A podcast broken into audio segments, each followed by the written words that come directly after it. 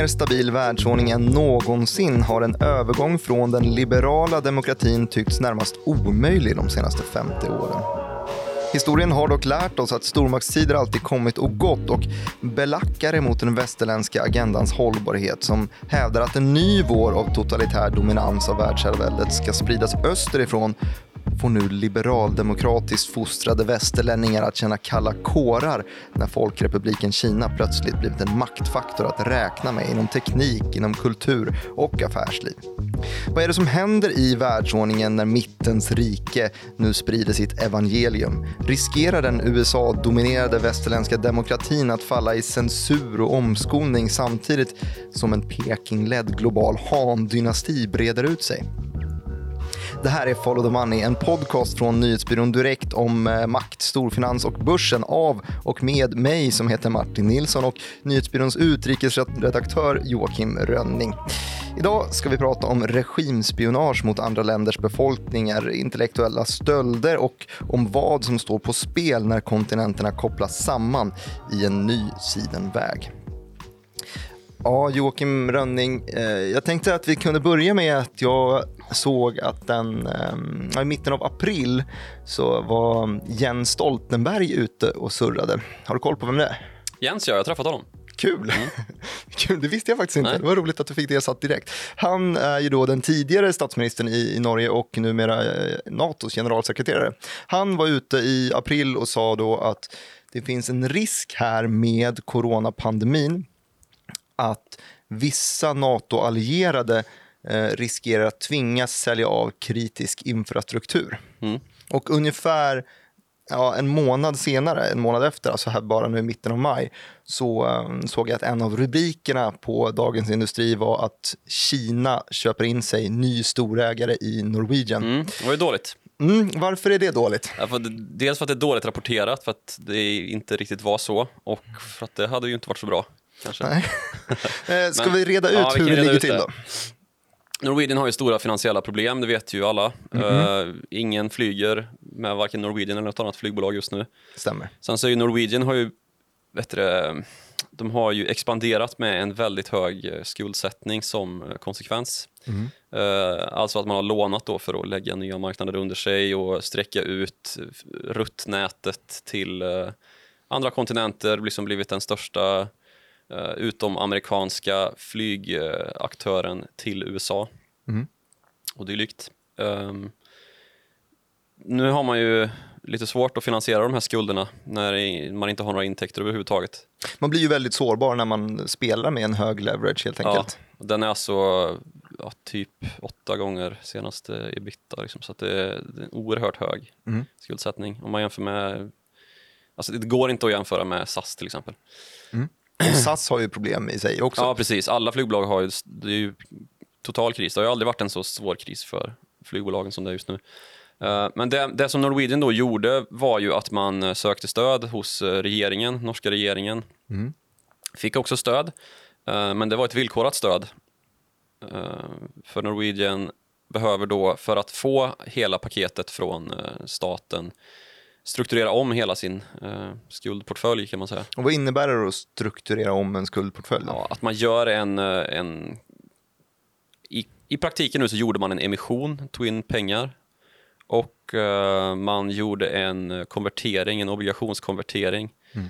där då de som satt på skulderna, alltså de som hade lånat ut pengar till Norwegian mm. eh, förband sig då att ta emot aktier istället för eh, att låta den här obligationen betalas av. Då.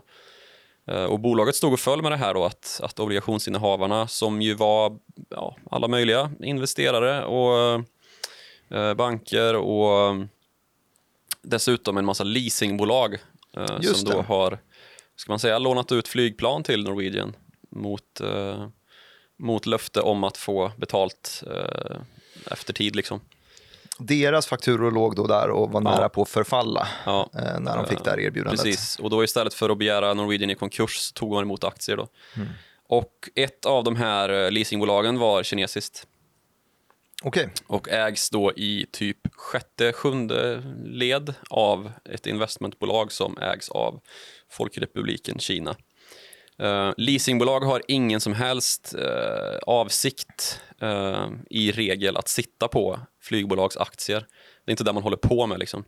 Mm. och där har vi väl också förmodligen en av de bärande anledningarna till att Norwegian-aktien har kollapsat fullständigt de senaste, den senaste veckan. Just att man ser att alla de här leasingbolagen, för det var inte bara kinesiska, Nej. som fick då ägarandelar i Norwegian. Mm. Man förväntar sig att de här vill på sikt göra sig av med de här ägarandelarna. Och när man Precis, det är lite lockup-avtal och sånt där som ligger i det där såklart när man delar ut aktier på det sättet. Men det, mång, de flesta har väldigt svårt att se att leasingbolag ska sitta med de här aktierna och se det som någon sorts investering. Det är, det är som sagt inte det man håller på med. Okay. Så att då är alltså felaktigheten i rubriken att Kina köper in sig ja, i flygbolaget Norwegian? Kina har inte alls köpt in sig. Det är en, det är en för alla parter uh, ogynnsam konsekvens av uh, att man har haft affärer ihop tidigare. Mm. Och istället då för att begära Norwegian i konkurs så har den här omstruktureringen, som det ju också felrapporterades om att uh, att Norwegian var försatt i eh, rekonstruktion. Det var ju det att man, man rekonstruerade ju skuldboken. Liksom. Det var ju inte bolaget i, som i grund och botten... Alltså det brukar ju vara att man närmar sig konkurs. Liksom. Mm -hmm. um, det här var ju en teknisk uh, uh, fråga då för att kunna fatta beslut på en extrainkallad stämma. så att om det är så att det här skulle vara ett, ett genomtänkt play från kinesiska staten så är det ju schack på på 40 nivåer i så fall. Det är Magnus Carlsen-nivå i så fall, Exakt. norske världsmästaren. Snyggt. Ja. vi, vi ska ju, nej, eh, om vi då sätter Norwegian åt sidan, och mm. det är ju inte en del av den här eh, stora dynastisnacket vi ska ha idag.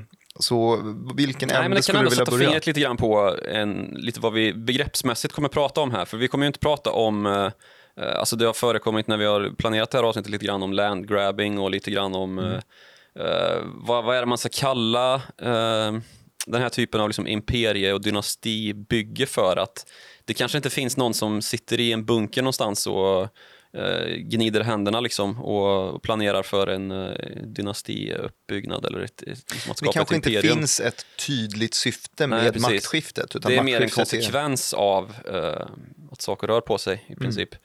Och, och, att saker har ett uppgång och Eh, har en uppgång och ett fall. Um, mm. och, och, att uh, ja, tiden rör sig i uh, linjärt. Uh, om den nu gör det. ja, att vi går framåt hela tiden och att uh, saker sker i faser kan man väl säga. Det kan vi verkligen säga. Uh, jag sitter just nu och tittar lite på en... Uh, sitter en... du och tittar på Netflix här under vårt? Nej, Nej jag okay. sitter och kollar på lite data, lite, ah, okay. lite um, opinionsdata från Italien. Okay. Uh, Italien är ju i ett prekärt läge, det har vi också pratat om tidigare. Det har vi gjort. Um, och vi ska ju så sedermera, du nämnde här i, i introt att uh, vi ska prata lite grann om infrastrukturprojekt uh, mm. i slutledet här. Men jag tänkte föra in då som en liten, uh, ja, någonting att tänka på under avsnittets gång här att i slutet på april så publicerades en, en opinionsundersökning från Italien. Mm där man hade frågat italienarna då um, vilka länder som är att anse som vänländer och vilka som är att anse som fiendeländer. Mm, spännande. Um, det land som hade flest uh, som förklarade dem vän uh, eh, 2020 var Kina.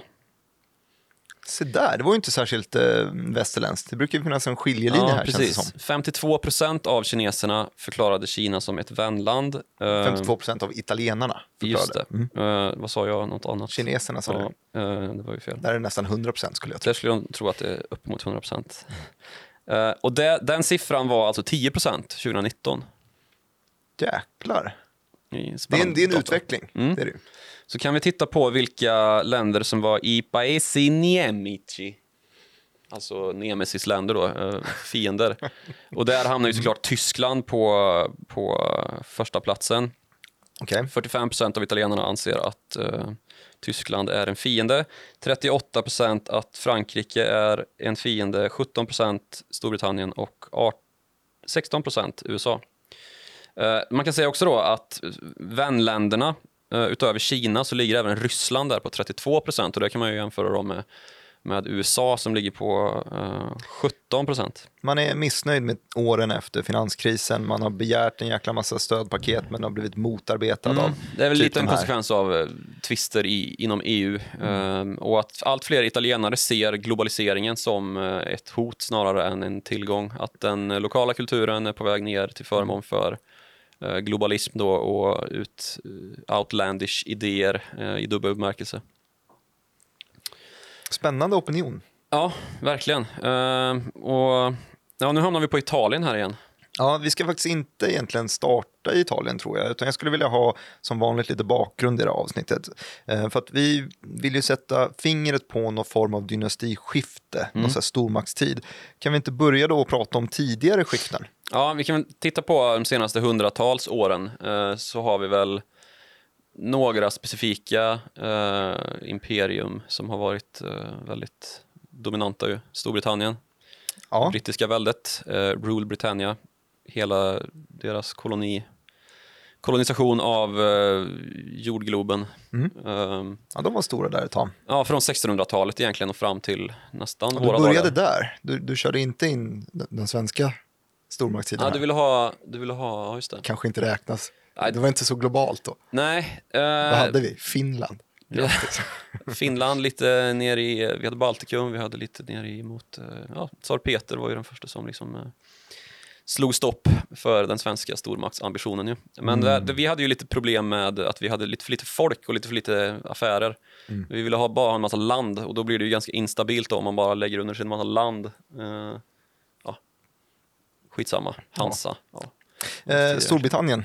Storbritannien ja. Ehm, det, man hade ju ett, ett enormt välde ju fram till typ andra världskriget när det började fallera lite grann. Eh, och om man då ska titta på vad som tog vid därefter så, så, så var ju det USA ju. Eh, som ju nästan hade varit en del av det brittiska väldet. Eh, men efter andra världskriget så var ju USA ganska så, eh, ja, man hade ju li- lite turen på sin sida. Eh, dels som eh, vinnande part då i andra världskriget och dessutom då till skillnad från eh, övriga i den allierade eh, makten så hade man ju inte blivit sönderbombade och var därmed inte i samma behov av uppbyggnation. De blev storebror över en natt lite där. Lite så. Och det slog man ju mynt av också. Eh, Marshallhjälpen som ju eh, flög, flög över eh, och byggde upp hela Europa egentligen.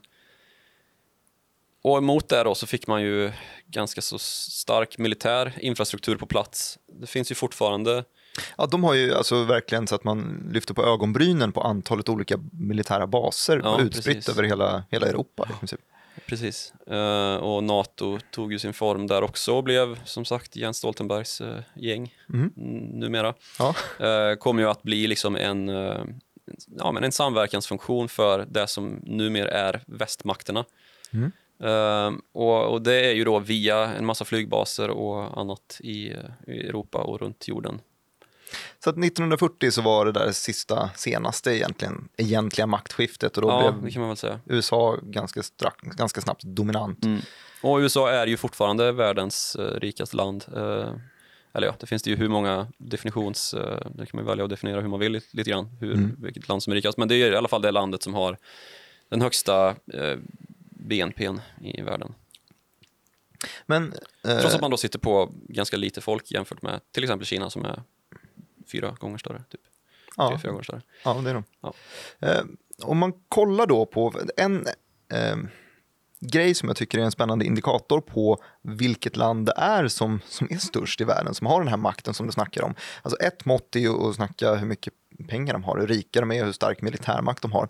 Ett annat mått är att kolla på vilka länder som är under utveckling just nu, alltså de, de fattigaste länderna i världen, vilka modeller sneglar de på för att eh, ta sig framåt? Mm.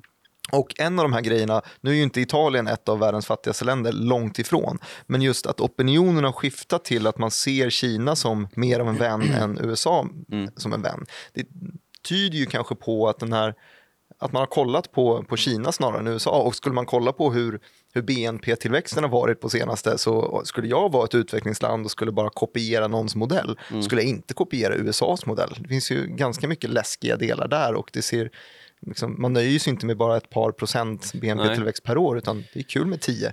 Ja, det är kul. Uh, nu har ju den såklart skett med en, uh, ett lidande i, i ba bakom såklart. Men mm. uh, man kan väl prata om alltså i, i den leden så, så finns det ju också en kulturell aspekt som är väldigt viktig att lyfta fram. Ju. Mm. Och parallellt med då andra världskrigets slut och eh, återuppbyggnaden av Europa så skedde ju en ganska så rejäl expansion av eh, bildmediet eh, och eh, Hollywood är ju en bärande faktor bakom att USA är en så, eh, ja, men en så liksom lysande stjärna vad det gäller eh, världsherravälde, inte bara i militärmakt och ekonomi utan också kulturellt. Mm. Uh, och, och, här, där kanske vi kan ha en liten aspekt av varför så många har tittat åt just USA när man har, när man har planerat liksom uppbyggnation av uh, länder ja, man, och dylikt. Och sen så har ju USA naturligtvis, det, det är ju den kanske mest, den allra viktigaste uh, aspekten är väl dollarsystemet. Liksom, att... Jag trodde du skulle säga de här gamla amerikanerna i, i Karlstad där du växte upp ja. bilarna. Nej, det var inte den kulturen. Nej, men den, den är också, också stark. stark. Ja, mm. verkligen. ja, trevligt. Du, uh, ja. Jag tänkte säga något taskigt, men vi kan ta det efter sändningen. Ja, vi, vi brottas lite där som vanligt istället. Ja, uh, nej, precis. Och um, vart ska vi komma med det här då? Um, att det pågår ju just nu ett, ett, en ganska så tydlig konflikt mellan USA och Kina. Ju. Um, och det är ju fler och fler som hävdar att den här vågskålen allt mer börjar tippa i Kinas favör och det finns liksom rimliga uh, prognoser som ger vid handen att Kina kommer vara världens största ekonomi inom uh, de närmaste 10, 15, 20 åren. Mm. Uh, och då kan man ju verkligen fråga sig vad är det som händer då och ehm, ehm, var, var, kommer USA hamna i, i det spelet då? Liksom? Kommer man tillåta det och, och vart, eh, vart någonstans kommer den här konflikten att utspela sig? Eh, och Det här är också lite grann där vi vill flagga lite för att här får man ju vara försiktig med definitionerna. Liksom. Uh, för det är ju som sagt ingen som sitter och, och, kanske fnular på det här i en bunker i Washington eller i, uh, varför ska de sitta i en bunker? Men, uh, ja. Eller i Peking. Men, uh, men det blir, det, det är en konsekvens av att bollen puttas vidare. Liksom. Mm. Eh, fenomen som uppstår i, i liksom bakvattnet av såna här eh, skiften. Då. Ja, exakt, det är, som, det är en levande organism i att, eh, att göra livet bättre. Alltså, ja. Som en italienare så eh, om du ser att affärsmöjligheter finns i Kina och möjlighet att, mm. Eh, att få lite stabilitet, då, då vill du ju gå ditåt. Och det i sin tur stärker ju banden. Och, eh... Ja, och det kan kineserna dra nytta av då genom att eh, skjutsa fram sin kultur och sin eh, eh, alltså reformera omvärlden i linje med vad de, hur de själva vill leva. Då.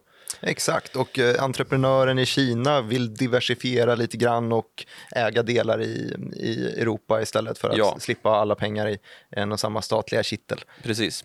Uh, och om vi då ska närma oss eh, Kina lite grann så och, och, den här liksom kulturella aspekten då, det är inte, kanske inte så många som tänker så här, ja men eh, vi, vi kollar ju inte på kinesiska filmer liksom. Eh, Nej, men det är många direkt. i många år i alla fall som har sagt att uh, lär dig kinesiska, det är mm, där det. framtiden. Det är mm, ju en det, del det av det här. Det är ju, om du ska ta det här Hollywood-argumentet så ja. är ju, det är därifrån engelskan kommer. Jag har ja, lärt precis. mig engelska genom genom Pimp My Ride och Exhibit på MTV. Jag tänka mig. Ja. ja. Men Kina är ju inte ett land som är uh, sent på kulturrevolution. Nej. Det vet ju du som gillar historia. Mm.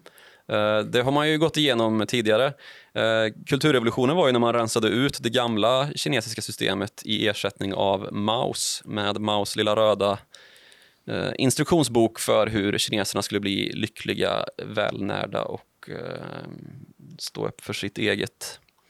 Um, och den, den liksom omstruktureringen av det kinesiska samhället är ju vad som pågick ända fram till uh, Himmelska fridens torg i princip. Mm. Uh, när allting brakade ihop mer eller mindre i de här masskonfrontationerna mellan demonstranter, demokratiivrande studenter och eh, militären blev det ju till slut. Det var ju därefter det öppnade upp lite grann Mm. och eh, vi i väst fick eh, se lite mer av Kina än vad vi hade gjort innan i alla fall. Precis. Problemet var ju bara att Kina ville ju ha kakan och äta kakan. Alltså när man öppnade upp ekonomin där då mot väst.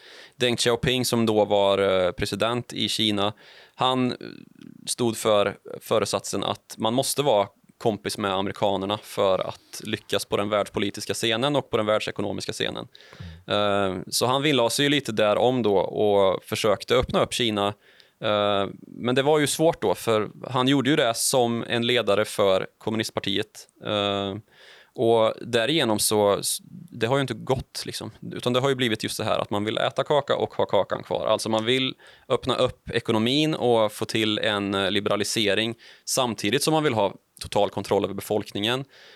Och det går ju inte riktigt om man ska då ha en befolkning som är under total, total kontroll som samtidigt är i kontakt då med eh, övriga världen som inte ligger under samma typ av censur och eh, ja, Exakt, det, det går ju emot varandra att censurera samtidigt som man öppnar upp. Mm. Eh, Det funkar ju inte. det blir väldigt prekärt. Ja.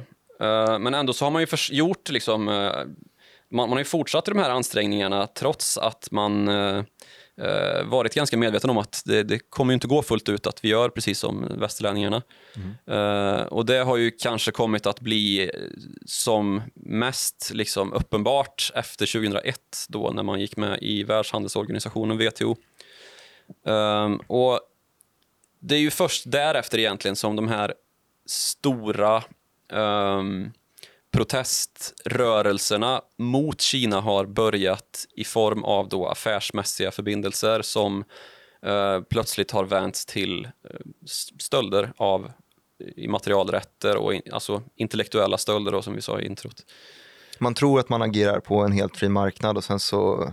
Ja, eller kineserna har ju i princip förbundit sig till att, att öppna upp marknaden och liberalisera ekonomin och släppa in utländska företag, men det har ju inte gjorts då. Och, och de kinesiska företagen ägs ju fortfarande i väldigt stor utsträckning av kinesiska staten eh, som, som i sista led är huvudmannen för ja, allt i Kina. Och det gör Eh. att de blir oberäkneliga. Eh, man kan i alla fall inte räkna med dem på Nej, samma sätt som precis. man vanligtvis gör i affärer. Mm. Och här har vi ju den brinnande konflikten mellan eh, Huawei och Mm, USA. Huawei hur? har ju kommit att hamna i skottgluggen och blivit liksom symbolen för vad Kina, eh, liksom vart, vart fronten mellan Kina och övriga världen är i, i det här kulturkriget då, om man ska kalla det för det, den nya kulturrevolutionen som Mm. nu liksom eh, vrider om hela världssamfundet eh, Och det- man kan och få får väl- vissa att backa av och vissa att eh, avancera ännu längre in då med kontrakt med Huawei, kort Mm. och gott. För det är, det är ju då ett telekombolag som likt Ericsson och Nokia bygger eh, dels telemaster, Mm. eh, men som också då eh, vid sidan av det är världens näst största mobiltelefontillverkare. Så man kan säga att det är en kombination av eh, Nokia, Ericsson och eh, Apple och Samsung. Ehm, Det var man- inte så litet. Nej. Nej, det, det är ju ett enormt bolag. Och det är ju då en massa uh, oegentligheter kring det här jättestora företaget. Eh, vem är det som är huvudmannen för bolaget egentligen? Är det Ren Zhengfei då som är grundare och vd-ordförande? Eller är det egentligen kinesiska staten som eh, Drivs de av kapitalism eller drivs de av något annat syfte? Precis. Eh, och där någonstans så har vi ju det här massövervakningen, den kinesiska massövervakningen, som vi vet är liksom en verklighet i delar av Kina, särskilt då i, i Xinjiang i nordvästra Kina, där uigurerna är eh, den, mm, ja, utgör majoriteten av befolkningen, där man då har eh, spärrat in miljontals människor i omskolningsläger. Och uigurerna då, det är ett eh, turkfolk, eh, muslimskt turkfolk. Det här har vi snackat om tidigare. Vi har snackat om Huawei också tidigare i det här avsnittet. Men eh, kör, kör uigurerna. Jag behöver lite bakgrund här också. Ja, eh, uigurerna är ett turkfolk som bor i nordvästra Kina, eh, in till gränsen där med Turkmenistan, Kyrgyzstan, eh, Uzbekistan, eh, de här stanländerna. Ehm, och, Där har de spärrat in hela stan. Ja, kan man säga. Där är det ju massiv övervakning och eh, myndigheterna styr och ställer över vad eh, folk får tycka och tänka och eh, be till för Gud, helst ingen, ja, det får man ju inte göra då. Eh, och hur många barn man ska ha. Och, det mesta talar ju för att det här, alltså kinesiska regimen själva då hävdar ju att det här gör vi för att kväsa terrorism. Ehm, det är ju väldigt, en väldig bombmatta man genomför då för att kväsa den här terrorismen. Det finns eh, liksom dokumenterad uigurisk terrorism eh, i de här regionerna eh, mot då kinesiska myndigheter eh, bakåt i tiden. Eh, men, men man har ju gått väldigt långt då för att kväsa den eh, eventuella terrorismrisk då. Du, vi, vi, gick snabbt till, vi gick snabbt hit Mm. eh, från, från Huawei. Jag fattar inte exakt varför, Nej, vad det här, eh, det här har med dynastin att göra. Dynastin då är ju dels som jag sa den här eh, bevakningen av, eh, av medborgare eh, som sker då i Kina, eh, både inrikes och utrikes. Ehm, Det, det kanske tydligaste exemplet på det hittar vi i nordvästra Kina. Okej. Eh, och där har vi också då en befolkning som är eh, olik den uh, hankinesiska delen, alltså den man hittar i tillväxtregionerna runt den östra kusten, Shanghai, Peking, ner mot Hongkong och Shenzhen. Eh, och då har ju Kina sedan länge haft ett problem med att nå ut med sin handel. Eh, Inte bara som en politisk, inrikespolitisk konsekvens av att man vill vara ett stängt land som, som agerar i sin egen, sitt eget lilla vakuum. Eh, utan också för att man är ganska långt bort från andra tillväxtregioner eh, i Europa. Då. Och då har man velat etablera en resväg för eh, kinesisk export egentligen. Och den har man då tänkt sig ska gå nu via den så kallade nya sidenvägen eller eh, Belt and Road Initiative, BRI som man också kallar den. Och där sitter uigurerna i vägen. Så då kan man ju fundera på vad är det som är eh, problemet egentligen? Är det liksom sporadisk uigurisk terrorism eller är det egentligen att de bara kort och gott sitter i vägen? Ehm, och det här är ju någonting som har blivit en eh, allt mer aktualiserad fråga då, eh, just eh, runt diskursen då med Huawei och de, den här massiva tillväxten som det bolaget har haft. Och då en massa anklagelser från andra länders militärmakter, framförallt då eh, USAs CIA och eh, eh, vad heter det? Eh, deras signalspaningsunderrättelsetjänst som då hävdar att eh, Huawei används genom telekomnät då för att möjliggöra kinesiskt statsspionage i andra länder. Just det. det är lite som då av en... köper in eh, Huaweis utrustning för att bygga 5G-nät till exempel, alltså nästa generations eh, höghastighetstelekom.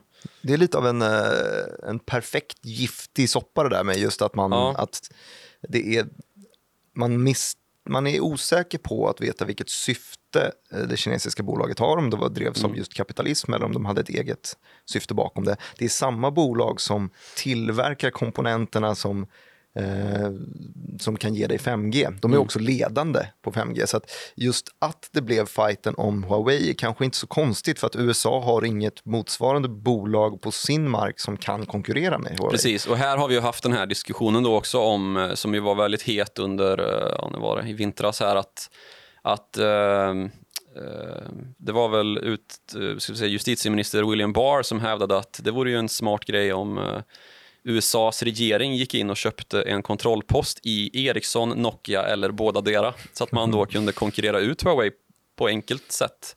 Ericsson eh, steg på det här ganska hårt. Ja. Gardell var ju, alltså Christer Gardell då som via Aktivistfonden Aktivistfonden Sevian som man skriver en gång i veckan. eh, som ju sitter på en stor Ericsson-andel. Att eh, det vore inte konstigt. Eh, det kan man ju kan man väl köra på. Ja. Eh, det kan man såklart inte. Det blev inte någon eh, DI-rubrik. eh, Det tror jag nog det. inte. Nej. Ja, jag tänkte just köper in sig i motsvarande Norwegian, nej, Ja. fast i Ericsson. Det gjorde Nej, de ju inte då. Nej, och det, det har man ju väldigt svårt att säga. Jag pratade faktiskt med eh, infrastrukturminister eh, Anders Ygeman eh, denna dag. Och ja, han rent säkerhetspolitiskt eller liksom neutrala Sverige så vore ju det om något en mardröm att liksom en Ja, men verkligen, vi har ju levt på att vi har lyckats vara neutrala i, i alla år, förutom när vi ska vara extremister i eh, covid-hantering. Just Men. Mm. ehm, just i att då bli en mitten av den här politiska soppan, ha ett Ja, av våra absolut största bolag Stökigt. kriga, var, var liksom Oerhört stökigt. oerhört stört. Ja, där har vi ju en front. Sen så har vi en annan front som heter Hongkong. Ja, just det. Um, fristaden Hongkong som ju har blivit ett internationellt världsmetropol, en internationell världsmetropol med sin, eh, under det här eh, två länder, ett, eller ett land, två system, eh, praktiken då som man har eh, nyttjat sedan eh, Storbritannien lämnade tillbaks. Det var ju en del av det brittiska väldet som man lämnade tillbaks då 1997. Ehm, och och det, det börjar ju kort... Uh, ja, nu, numera har ju det börjat liksom naggas i kanten, det här, den här policyn som man har haft där nere. Uh, vilket ju har lett till de här stora ja, demokratiaktivist... Uh, Ja, det är sto- protesterna där. stora protester fortfarande. ju där ja, och de har ju fått en, en, det har ju kommit en ny våg nu efter att uh, Peking då har varslat om att man kommer införa säkerhetslagar som gäller i övriga Kina, även i Hongkong. Exakt, det här triggades väl av någon sån här, eh, någon liten juridisk punkt av att man inte ska kunna lämna ut folk från Ja, precis. eh, Hongkong till Precis. Fastlandskina. Eh, och där har vi också en del av det här kulturdebaclet uh, som sker då i, för de demokratiskt uh, sinnade i, i Kina. Eh, där har vi bland annat den svensk, kinesisk, eller, ja, svensk, bokförläggaren Gui Minhai eh, som eh, gripits och uh, förts, eller ja, först så fördes han ju bort och sen greps han i Kina. Ehm, och sitter där nu ehm, för att han har publicerat olika, ja, dokumen- olika dokumentationer om ledningen i kommunistpartiet. Då, och, eh, Lite regimkritiskt. ja, kanske. precis. Eller, ja, Eller lite bara skvaller om Xi Jinping då, som är president i Kina. hänt extra. Ja, Hänt Extra Hongkong-versionen. Eh, och han får ju sota för det, likt väldigt många andra. Och det finns ju hur mycket journalister som helst som sitter i fängelse för att de eh, rapporterar eh, där de rapporterar. Och eh, ja, människorätt är ju inte en fråga man bryr sig särskilt mycket om. Nej, Och ehm, Det här är ju såklart någonting som ehm, inte minst USA alltid använder som en, som en liksom, eh, slägga i debatten mot Kina. Både trots att man själv inte har ett jätte, liksom, eh, rent samvete vad det gäller hur man hanterar så muslimer. Mm. eller ja, precis. Så, så är man på Kina då om eh, förföljelserna i Xinjiang och eh, då alltid när det händer saker i Hongkong. Eh, nu är det väl inte eh, känt liksom att, eller om USA verkligen har agerat i Hongkong. Eh, men det är väl en av faktorerna bakom att Kina inte bestämmer sig för att helt köra över befolkningen där. Att man vet att världssamfundet då i den nuvarande liksom, imperiedominanta i, det, i det imperiedominerande lägret då, alltså väst, eh, inte skulle tillåta det. Som en... eh, man vill ha kakan men man väntar med att käka den en liten stund till. ja, precis. Tills det lugnat ner sig. Lite till. Eh, Men där har vi ju, alltså om vi snackar Hongkong och in, uppöppnandet efter Himmelska fridens torg så har vi ju ett par, par till ganska starkt lysande företag som, mm. Mm. eh, som, som dominerar också. Som eh, har blivit lite porten in för västvärlden. I alla fall om man som eh, svensk eh, aktieintresserad vill exponera sig mot eh, kinesisk e-handel eller gaming och så vidare så finns det Tencent, det finns Alibaba som man kan Mm. handla in sig i.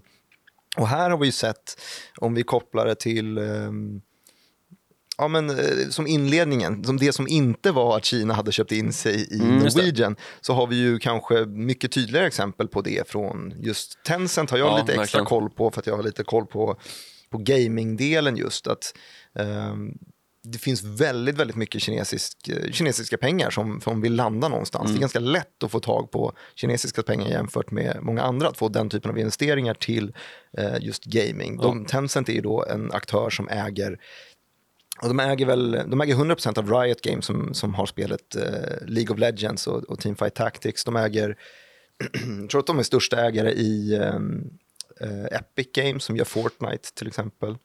Eh, jag tror att de har 40 procent eller något sånt där. De, de äger stora, eller andelar i, i Ubisoft, i Activision som är um, Call of Duty bland annat. Mm. Eh, stora spel. De köper in sig i, i väldigt mycket. Och, De köpte in sig i norska Funcom också ju. ja, lite mindre. Och Ja. eh, har Clash of Clans Eller och så vidare. köpte in, köpte, köpte upp. Jag vet inte. Jag tror att de är 88 procent Ja. eller något sånt där, tror jag. Ehm, Typ köpte upp. Ja, och det är den typen av investeringar som vi ser. Det, det, det är väl det som är kopplingen till den moderna landgrabbingen som Mm. skulle motivera sådana här eh, rubriker som det skrev då till Mm. exempel. Eh, men som folk är väldigt rädda för, verkar det som. Det, Mm. det gör väldigt mycket klick i alla fall när man skriver om sånt. Ja, eh, och den landgrabbing då som man kanske kan prata om där är ju just så här, ja, men vi kollar ju inte, fortfarande inte på, på film som är från Kina. Nej, det gör vi inte, men vi spelar väldigt mycket tv och då istället. Som, eh, Ja, det som är en bransch som, eh, som man knappt märker av, men Nej, det är precis. verkligen... Eh, och så där kanske man skulle kunna prata om just en, eh, en kulturrevolution i, det digitala snittet. Mm. Eh, och det är ju faktiskt så som eh, även den militära makten idag har kommit att eh, fokusera. Liksom, att förr i tiden då när vi pratade om eh, brittiska erövringar och kolonialism, liksom, då var det ju mantal som man behövde för att lägga under sig eh, ja, mark helt enkelt. Mm. Numera så är det ju att ta en så stor del av det digitala universat som det bara går. Eh, Och då är det ju teknisk kompetens man behöver. Mm. Och här har vi ju en, ett fält då där Kina fortfarande är, och det här, det här kanske är liksom det mest avgörande då i hur utvecklingen, vart utvecklingen ska gå. Om USA kan behålla sin position eller om Kina kommer eh, ta över den dominerande, post, den dominerande maktposten. Då liksom. Eh, det är ju om den kinesiska kreativiteten kommer igång och eh, når upp till amerikansk höjd. För USA är ju fortfarande eh, dominant vad det gäller utveckling av ny teknik. Och där någonstans har vi också en väldigt, väldigt eh, ska man säga, bombarderad konfliktlinje ju. Eh, just med de här stölderna av immaterialrätter och eh, där också USA agerat de senaste åren väldigt kraftfullt för att bland annat begränsa Huaweis tillgång till eh, amerikansk utvecklade halvledare, alltså chipteknik då, som behövs i deras produkter för att de ska fungera överhuvudtaget. Eh, att man, man förbjuder bolag att handla med eh, Huawei, kort och gott, eh, så att de inte får tag på komponenter till sin, sin egen produkt. Så det om- där, är ju, där är ju en infekterad debatt om något. Alltså, Mm. Och då kan man ju säga liksom att ja, men det begränsar ju samtidigt världens utveckling för att eh, 5G är ju det som all IT, all teknik kommer baseras på bara om något eller några år. Eh, och många teleoperatörer och eh, ja, allmänna IT-teknikanalytiker har ju varit ute och varslat om liksom att visst, gör det här, men det kommer försena världens teknologiska utveckling med åratal. Liksom. Eh, för Ericsson och Nokia eh, och de konkurrenter som finns har inte tillräcklig kapacitet för att rulla ut nät lika kostnadseffektivt och snabbt då som, som Huawei har. Eh, och, så då blir ju frågan helt omvänd då till att om kommer Huawei lyckas att utveckla egen chipteknik som är tillräckligt bra? Eh, och det har man ju faktiskt gjort i vissa fall, särskilt vad det gäller mobilteknologin, alltså mobiltelefonteknologin.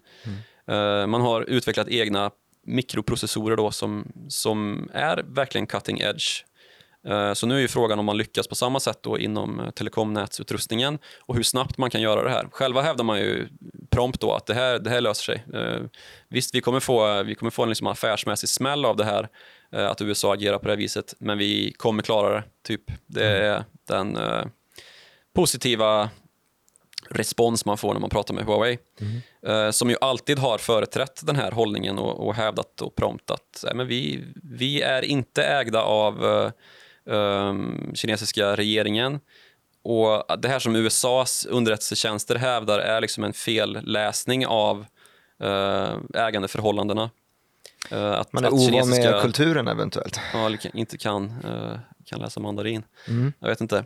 Ehm, men det, det, är ju, det är ju ändå märkbart hur kopplat ehm, Huawei är till Kina även på andra sätt. Att eh, nu frågan om Huawei har blivit liksom den storpolitikens eh, ja, makroslägga. Liksom. Eh, och, och att börsen kan röra sig 2-3 procent eh, på att det kommer nya amerikanska sanktioner mot Huawei då, och Kina eh, agerar med att sätta sig i motvärn och det börjar rapporteras att eh, regimen kommer lägga sanktioner på motsvarigheten i USA. Ja, det här alltså hamnade, Apple har vi Boeing också striden mitt i spelplanen för ett handelskrig också, Ja. eh, mitt i allt. Ja. Ehm, Den är ju väldigt, eh, den är väldigt fint definierad då i alla fall. Det är att det är Huawei som, som sitter i den här eh, ja, maktställningen och samtidigt den mest utsatta ställningen. Mm.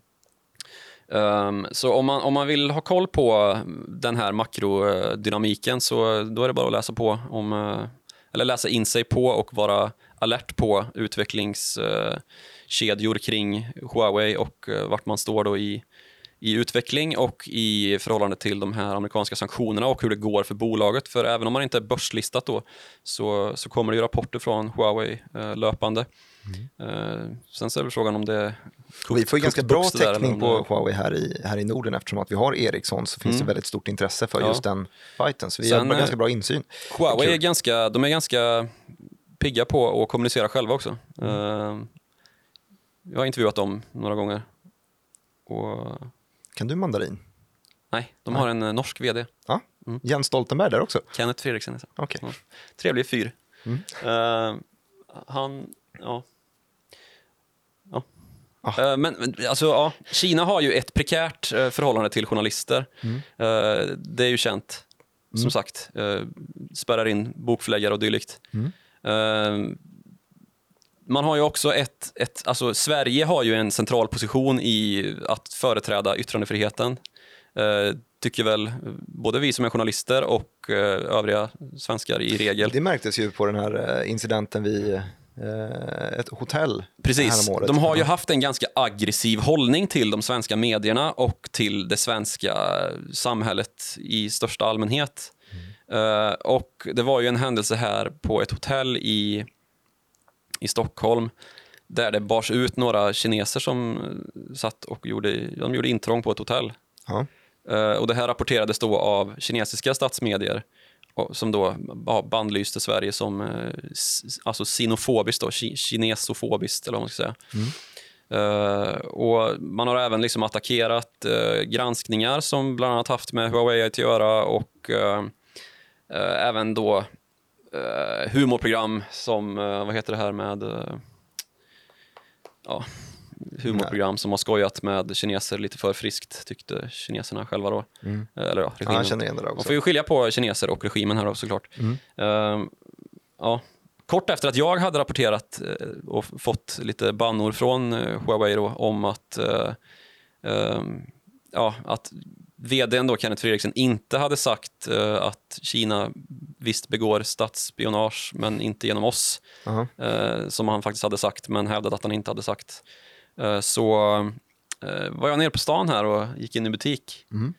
och eh, när jag tittar upp så står det en kines i varje hörn av väldigt välklädda kinesiska eh, yngre män. Var det då du fick ditt chip installerat i nacken också? Ja, du har en liten bula där. Ja. Eh, I vaden faktiskt. I vaden. Paraply i vaden. Nej, men så, så det, nu säger jag, jag säger inte att det var kinesiska underrättelseagenter som var ute efter att skrämma livet ur mig. Men det gjorde de ändå. Det gjorde de. Precis. Ehm, och, och det här har ju liksom en tendens att ta skruv ju kring att kritisera Kina överhuvudtaget. Eh, och, och Det är ju också en eh, knapp som amerikanska politiker alltid gör, särskilt under Trump-administrationen. då. Och Det här är inte helt... eh, det är väldigt komplext. Eh, många i den amerikanska politiska opinionen Alltså det, det är ju samt, samtidigt som det är en fråga där amerikanska politiker verkligen så här kan sträcka sig över mittgången i senaten och säga vi håller med. Liksom. Kina ska inte få hålla på. Kina ska inte få eh, växa sig till ett världsimperium som tar över eh, maktdominansen från demokratiska, liberala eh, ja, nationer i, i väst här. Mm. Men är det så smart samtidigt att eh, liksom ska man säga ondgöra sig på det här sättet att liksom eh, måla ut Kina som ett monster samtidigt som de sitter på de största innehaven i världen av amerikanska statsobligationer. Eh, när vi dessutom har en brinnande pandemi för oss där amerikanska staten har uh, tryckt upp pengar som man inte riktigt vet hur man ska få täckning för. Liksom. Uh, det lånas ju ut hej vilt, men på vems bekostnad? Liksom? Uh, Kina hade ju varit utmärkt att använda som, som stödköpare här. Mm. Uh, så det, det, är också en debatt om hur mycket man ska trycka på Kina om att faktiskt förändra sig. Uh, trots att det då har gått 20 år nästan sedan, sedan man skrev under på de här WTO-avtalen om att öppna upp sig och inte hålla på och sno teknik från, från andra länder och driva ut Eh, eller driva ner liksom, eh, tillverkningsindustri i, i västländer med hjälp av lågt prissatta slavlika förhållanden i kinesiska Made in China-fabriker. Liksom. Mm. Um, så det, det, fin det, finns ju liksom en mängd olika konfliktlinjer i det här. Uh, och det är ett fenomen snarare än en, uh, en rak liksom, orsak och verkan, uh, eller vad ska man säga, konspiration. Liksom. Mm. Um, men den, den allra tydligaste um, liksom geopolitiska, rent geopolitiska om man pratar liksom, uh, i den fysiska världen och frångår det här med det digitala och spionage på, på telekomnät och så här, är ju just uh, sidenvägen då där man har rullat, börjat rulla ut handelsvägar med, med övriga världen då, som inte har funnits tidigare. Och, raka vägen till Italien. Raka vägen till Italien, ja. Och där har vi ju både liksom hamnprojekt och en liksom havssidenväg. Alltså sidenvägen är ju då där europeiska handelsmän handlade med siden med liksom bortre, Back in the days. Mm. Ja, eh, bortre delar av världen som man såg den då. Eh, på samma sätt nu då så, så har man med hjälp av kinesiska pengar eh, Eh, börjat strukturera upp en motsvarande infrastruktur för modern global handel då, där Kina är i centrum, verkligen mittens rike. Eh, så det här är då ett projekt som dels äger rum i eh, Sydostasien och i, alltså till havs. Då. Och då ska man upprätta hamnar i, i ja, hela världen egentligen med hjälp av kinesiska byggföretag och eh, infrastrukturinvesteringar, mm. bland annat i just Italien. och Xi Jinping var alltså presidenten, Kinas president, var nyligen i, i Rom på statsbesök.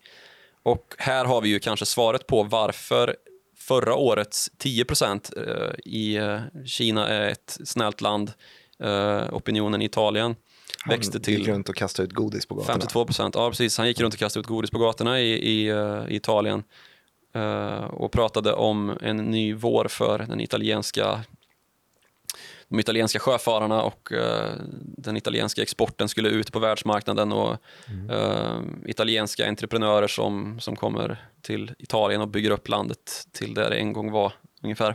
Mm. Uh, och det här sker ju mestadels i instabila länder. Nu är väl inte Italien ett instabilt land, det är det ju visst det i och för sig, med alla regeringsombildningar som sker där. Ja. Men främst är det ju i fattiga länder Afrika, hamnar i Afrika och infrastrukturprojekt.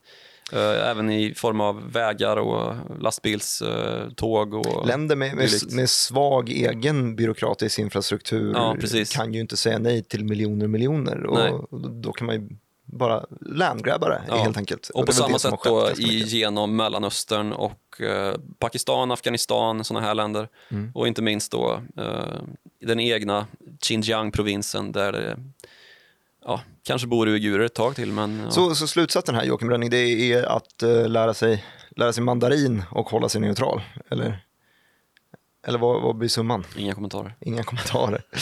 uh, jag har i alla fall inte. kommentarer på vad är det för podd du har dragit in mig i egentligen ja. uh, och vad ska jag hålla utkik för? Man kommer ihåg att Norwegian i alla fall inte var... Inte en del av det här. Nej. Det är det inte. Det var en konsekvens, precis som mycket av det här andra uh, tenderar att vara konsekvenser snarare än konspirationer. Mm. Men det är ändå ett stråk av uh, både det ena och det andra. Ju. Eh, håll koll på era vader, håll koll på like-symboler där ni kollar på eh, podden på YouTube. Ni kan lyssna på den också via poddappar. Eh, jag kan jättemånga, Spotify en, det kanske är den mest använda. Eh, Tencent-ägda Spotify. Tencent-ägda Spotify. De har ju 10 här. Har de 10 nu? Ja. Herregud vad trevligt. Aktiebyte med Tencent Music. Perfekt.